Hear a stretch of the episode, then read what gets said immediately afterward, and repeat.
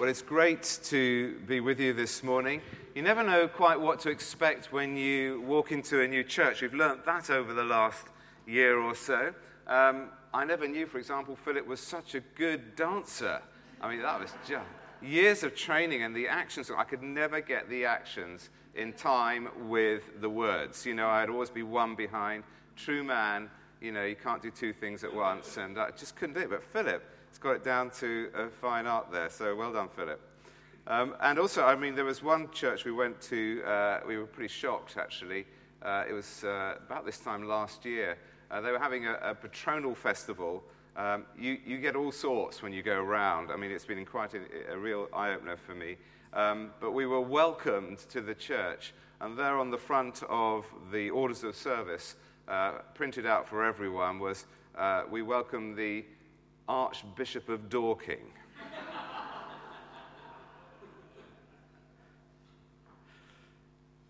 we have to be all things to all people for the sake of the gospel, but not that. Um, I'd like us, if we could, to put on the screen uh, a picture. Now, I wonder whether any of you were, were there at the Albert Hall um, at the beginning of uh, May. Uh, Fiona and I uh, decided we would book in to the leadership conference run by HTB.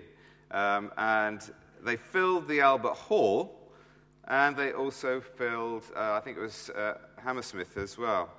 It was quite incredible. 6,000 people uh, in the Albert Hall. You can see a little, get a, a bit of a flavor of, uh, of the event. It was really about leadership. There were people from across the world. We somehow had cheap seats. I don't know, they're right at the top there. And we were sitting next to people who had come from right across uh, Europe. People were speaking all sorts of different languages. It was amazing uh, to meet people from every nation, it seemed. It was a powerful time as we worshiped together when they switched the organ on and we sang uh, All Creatures of Our God and King, and a choir appeared. It seemed to be, if you go back a bit, please, uh, to the previous slide.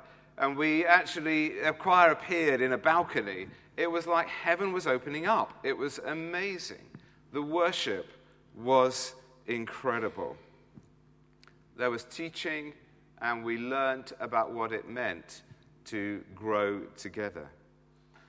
But probably for me, the most important scene, if you like, was captured. If you go to the next slide now, uh, here.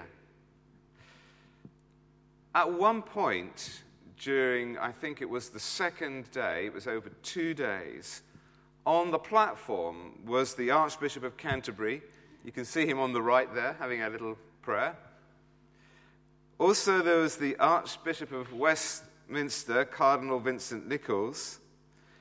There was Joyce Meyer, who is, has an international Bible teaching ministry uh, from the US. And there was also, you can see him next to Justin there, um, preacher to the papal household who was a very humble and wonderful, wise man. And of course, Nicky Gumbel. You can see him on the far right there. What a powerful picture that was. I can't remember ever seeing a platform shared by such diverse people. It wasn't just a token appearance there was a real sense that God was doing something extraordinary to have people of such different views and churchmanships together. What was the theme of this conference? It was unity. Unity.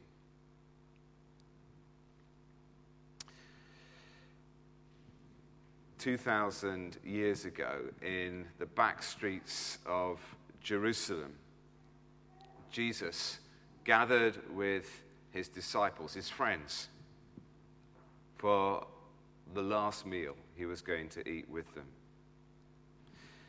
And John records for us in John 17 three prayers that Jesus had. He prayed, first of all, for himself. He knew the cross beckoned. He prayed for his disciples, those who were with him in the room, that God would keep them and protect them. But then, amazingly, I always think this is stunning. Amazingly, he prays for us. He prays for us. If you have a Bible near you, you might want to look it up. John 17. Verse 20. My prayer is not for them alone, thinking of the disciples. I pray also for those who will believe. I pray also for those who will believe. He prays for himself, he prays for his disciples, but he prays for those who one day will believe. And that is you and me. He prays for us. My prayer is not for them alone. I pray also for those who will believe in me through their message, that all of them may be one, Father, just as you are in me and I am in you. May they also be in us, so that the world may believe that you have sent me. I have given them the glory that you gave me, that they may be one as we are one, I in them and you in me. May they be brought to complete unity, to let the world know that you sent me and have loved them, even as you have loved me. What is Jesus praying for? He's praying for us, but he's praying that we would have unity. He prays on this last meal for us, for our unity. Why does he do that? Well, I think first and foremost, he does this because he knows in himself that to live in love with others is at the very heart and purposes of God Himself. That all of them may be one, Father, just as you are in me and I am in you. May they also be in us. A couple of uh, Sundays ago, this has gone down a bit, but um, we were thinking about. Uh, how does this go, Philip? You might want to go. Special secret. Just get up please. Okay, thank you. We were thinking about uh, Trinity Sunday. I don't know whether, I think you probably started your Ephesians series and you didn't explore uh, Trinity Sunday. Um, do you ever explore Trinity Sunday? You do, of course, that's all right. Um, just checking. That's one of the things archdeacons do. Um, but normally you find when you go round, as I have found, that Trinity Sunday gets assigned to curates and archdeacons to preach on. Uh, because, of course, it is a bit tricky. And uh, I was just looking up uh, the other day what it was. I can't remember where I was in church, but the different activities that children could do. And, you know, I really admire, it's Emma, and, and the work that you're doing here. But I wonder what they would do on Trinity Sunday with the children. So I actually went on the website, and there's, there's incredible resources the other week I found of activities and games that you can play on the themes of three in one. Here's an example. I'll give these to Emma later. No charge, you know, I'll give them to Emma. Uh, three and one. Divide the group into three teams. Provide each team with the same set of three items of clothing a soft hat, a jacket, and a wrap At a given signal, one member of the team each time must put on these three items of clothing as quickly as possible. However, with each new turn, each person in the team must wear the items in a different way. How many ways can each team think up of wearing the three items as one set of clothes? Here's another example three people in one. Depending on the size of the group, create a human family tree. Have the children sit on the floor. Firstly, four should sit on the ground in two pairs to represent the two sets of grandparents. Now, using a piece of string, link each set of grandparents to two or three children. Now, link up one child from each family group to another as husband and wife and give them three children. Create some other children from others who, may, who marry. Use string to link these up to create a network of three generations parents, grandparents, children, cousins, aunts, and uncles. Now challenge each of the children sitting down to describe who they are in relation to the others in at least three different ways, e.g., I am X's son, Y's husband, and Z's father. I have about six different activities. They get more and more absurd. I tell you, no wonder we get confused with the Trinity. Eugene Peterson, uh, some of you will know, he's written uh, some systematics and also translated the Bible uh, in the message. He said this about the Trinity Trinity has suffered the indignity of being treated as a desiccated verbal artifact, poked and probed by arthritic octogenarians. In reality, it is our most exuberant intellectual venture in thinking about God as revealed variously Father, Son, and Holy Spirit. God is emphatically personal. God is only and exclusively God in relationship. You see, what Jesus was speaking about in this passage was the reality of living in love at the heart of the Godhead. His personal experience was that living in love, in the unity of Father, Son, and Holy Spirit. That's why he prayed that we would have that sense of unity. Now, turning to Paul in Ephesians. This was Paul's experience of God living in love and living in love in the church. Ephesians 4. There is one body and one spirit, just as you were called to one hope when you were called. One Lord, one faith, one baptism, one God and Father of all, who is over all and through all and in all. Can you see the Trinity echoed in Paul's understanding of church? In fact, actually, uh, scholars think this could be a song. And I like to think of Paul being so excited at the reality of the presence of God, Father, Son, and Holy Spirit in his experience of church that he bursts into song. These exact words, verse 4 through to verse 6, a Christian song, the song of the church, the song of one of the first churches. I tried to think do we have a song like that today. And I could think of only one.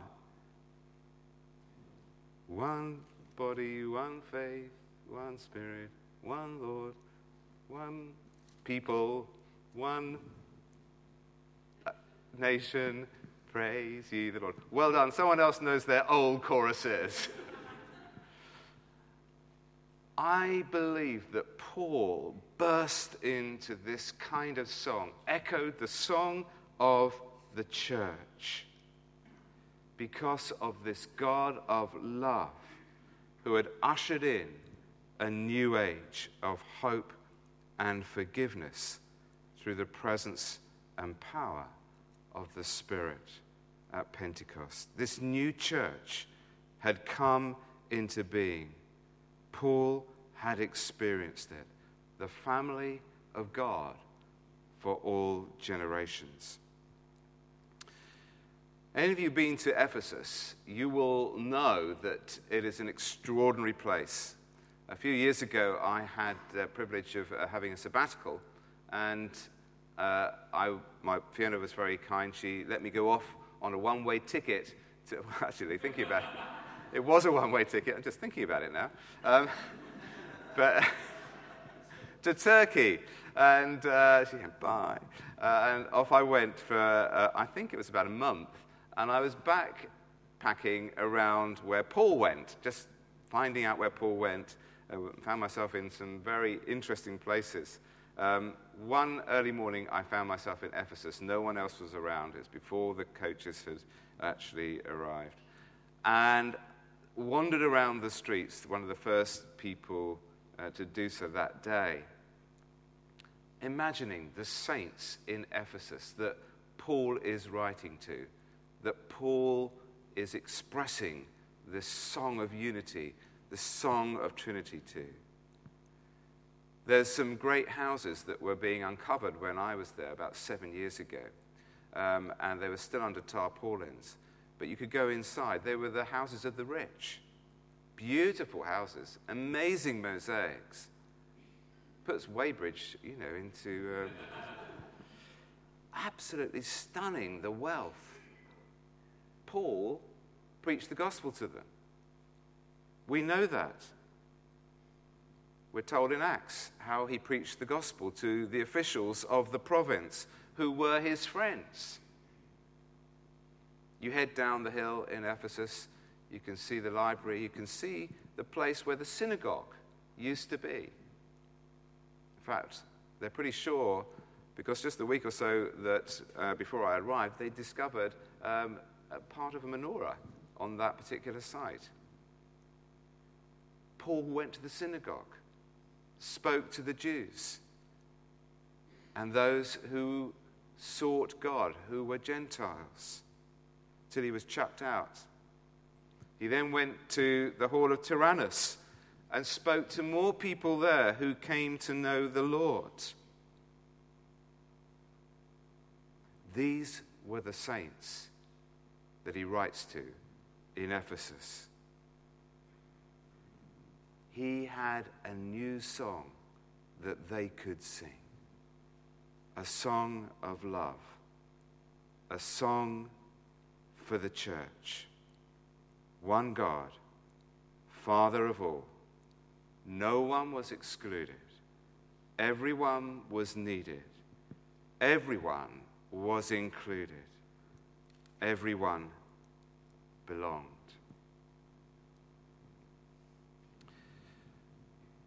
About two weeks ago, um, Fiona and I uh, went to see Paul McCartney sing at the O2. Never been to the O2 before um, quite extraordinary. Uh, and we went to see Paul McCartney because we thought, well, we may not get a chance to see him again. Um, he's 72. Did you know that? 72. He sang 40 songs that night. It was the most amazing concert I think we've been to. One of the songs he sang, uh, and people joined in with it like it was a cathedral, was Eleanor Rigby. And I nearly wept when that song was sung. Eleanor Rigby picks up the rice in the church where a wedding has been. She lives in a dream, waits at the window wearing the face that she keeps in a jar by the door. Who is it for? Father McKenzie writing the words of a sermon that no one will hear, no one comes near. Look at him working, darning his socks in the night. When there's nobody there, what does he care? Eleanor Rigby died in the church and was buried. Along with her name, nobody came.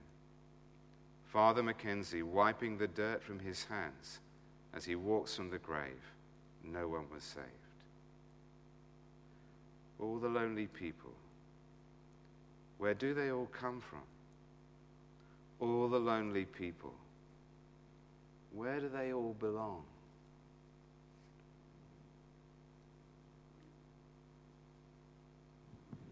Recent statistics have pointed out there are 7.1 million people in the UK who live alone. 10% rise in 10 years. In the States, one in three over 45 year olds identify themselves as being chronically alone. Paul's vision of church is that they belong there. Where do they all belong? They belong to God. They belong to church. Going to hop back to John 17 for a moment. You see, Jesus prayed that we would be one. Just as the Father is in him so may he be in us. His prayer is this I pray that all of them may be one, Father, just as you are in me and I am in you. But his prayer doesn't finish at that point. He's not expressing some ideal view of church that has relationship, love, God the Father, God the Son, and God the Holy Spirit expressed in its very nature, a cozy club. He goes on to pray this May they also be in us, verse 21, so that the world may believe. Verse 23 I in them, you in me that they may be brought to complete unity, then the world will know that you sent me and have loved them, even as you have loved me.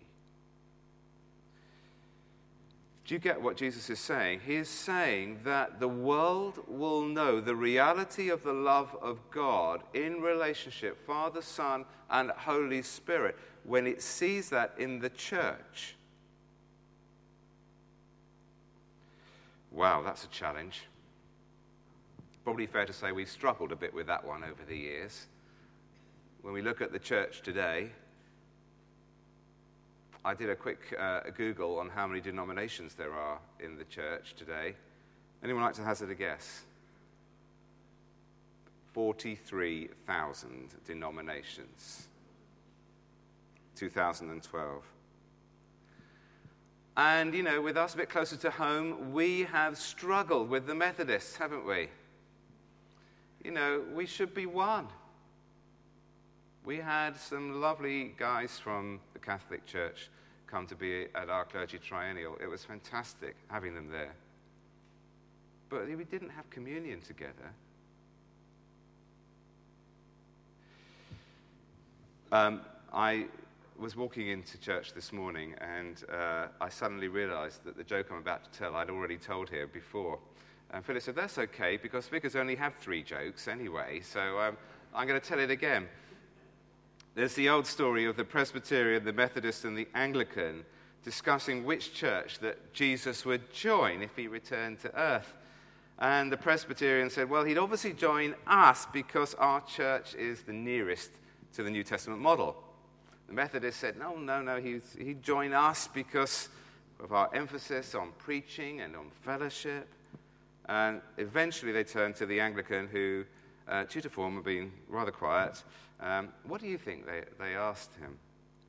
Well, he replied, I was just wondering why he'd want to transfer his membership.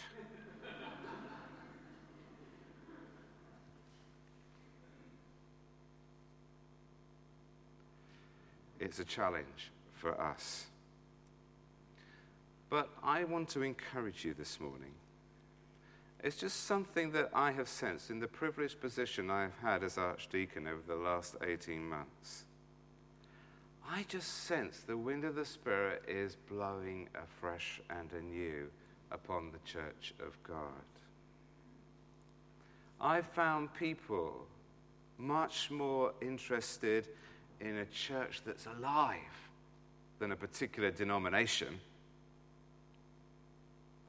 Much more interested in being Christian. Should I say this? Is this being recorded? Will the bishop hear this? Much more interested in being a Christian than being Anglican.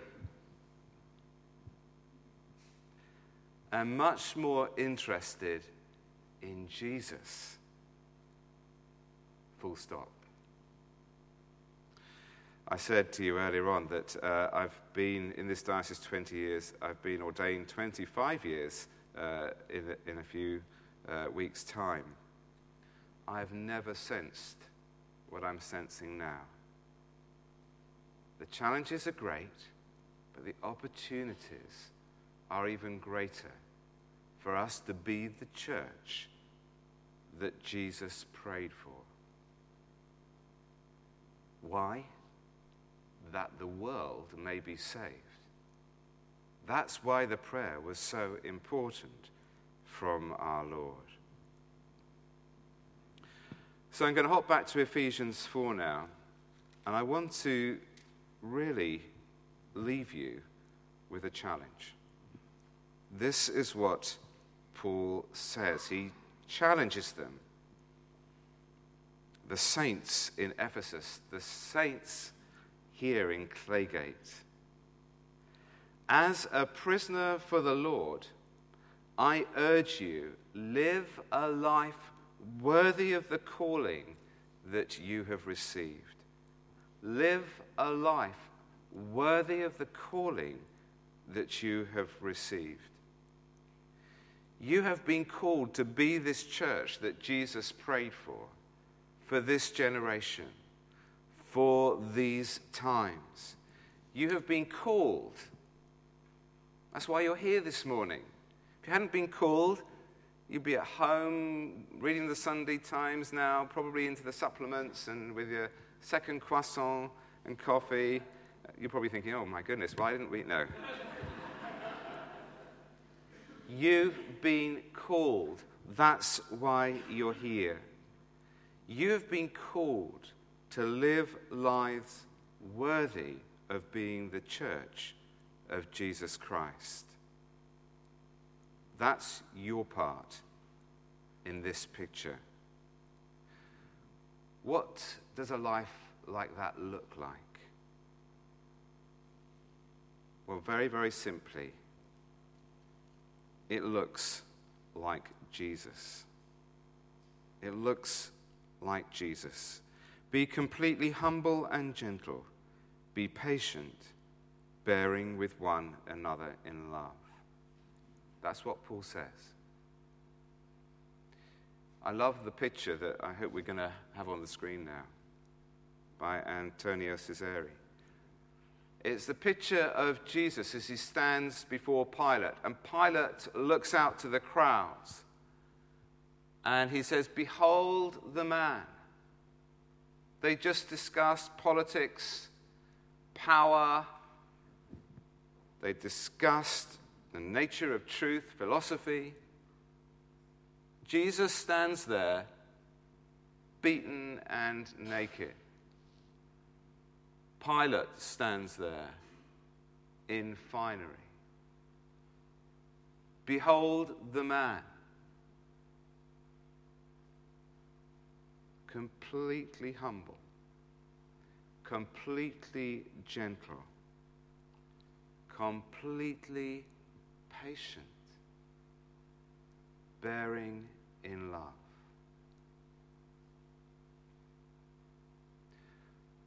what does your calling look like? Looks like Jesus. I tell you, all the lonely people will look to a church united in love.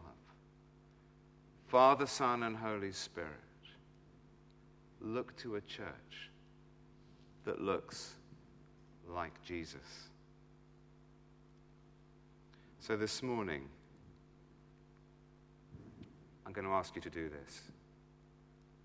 Make every effort to keep the unity of the Spirit, walk in unity together.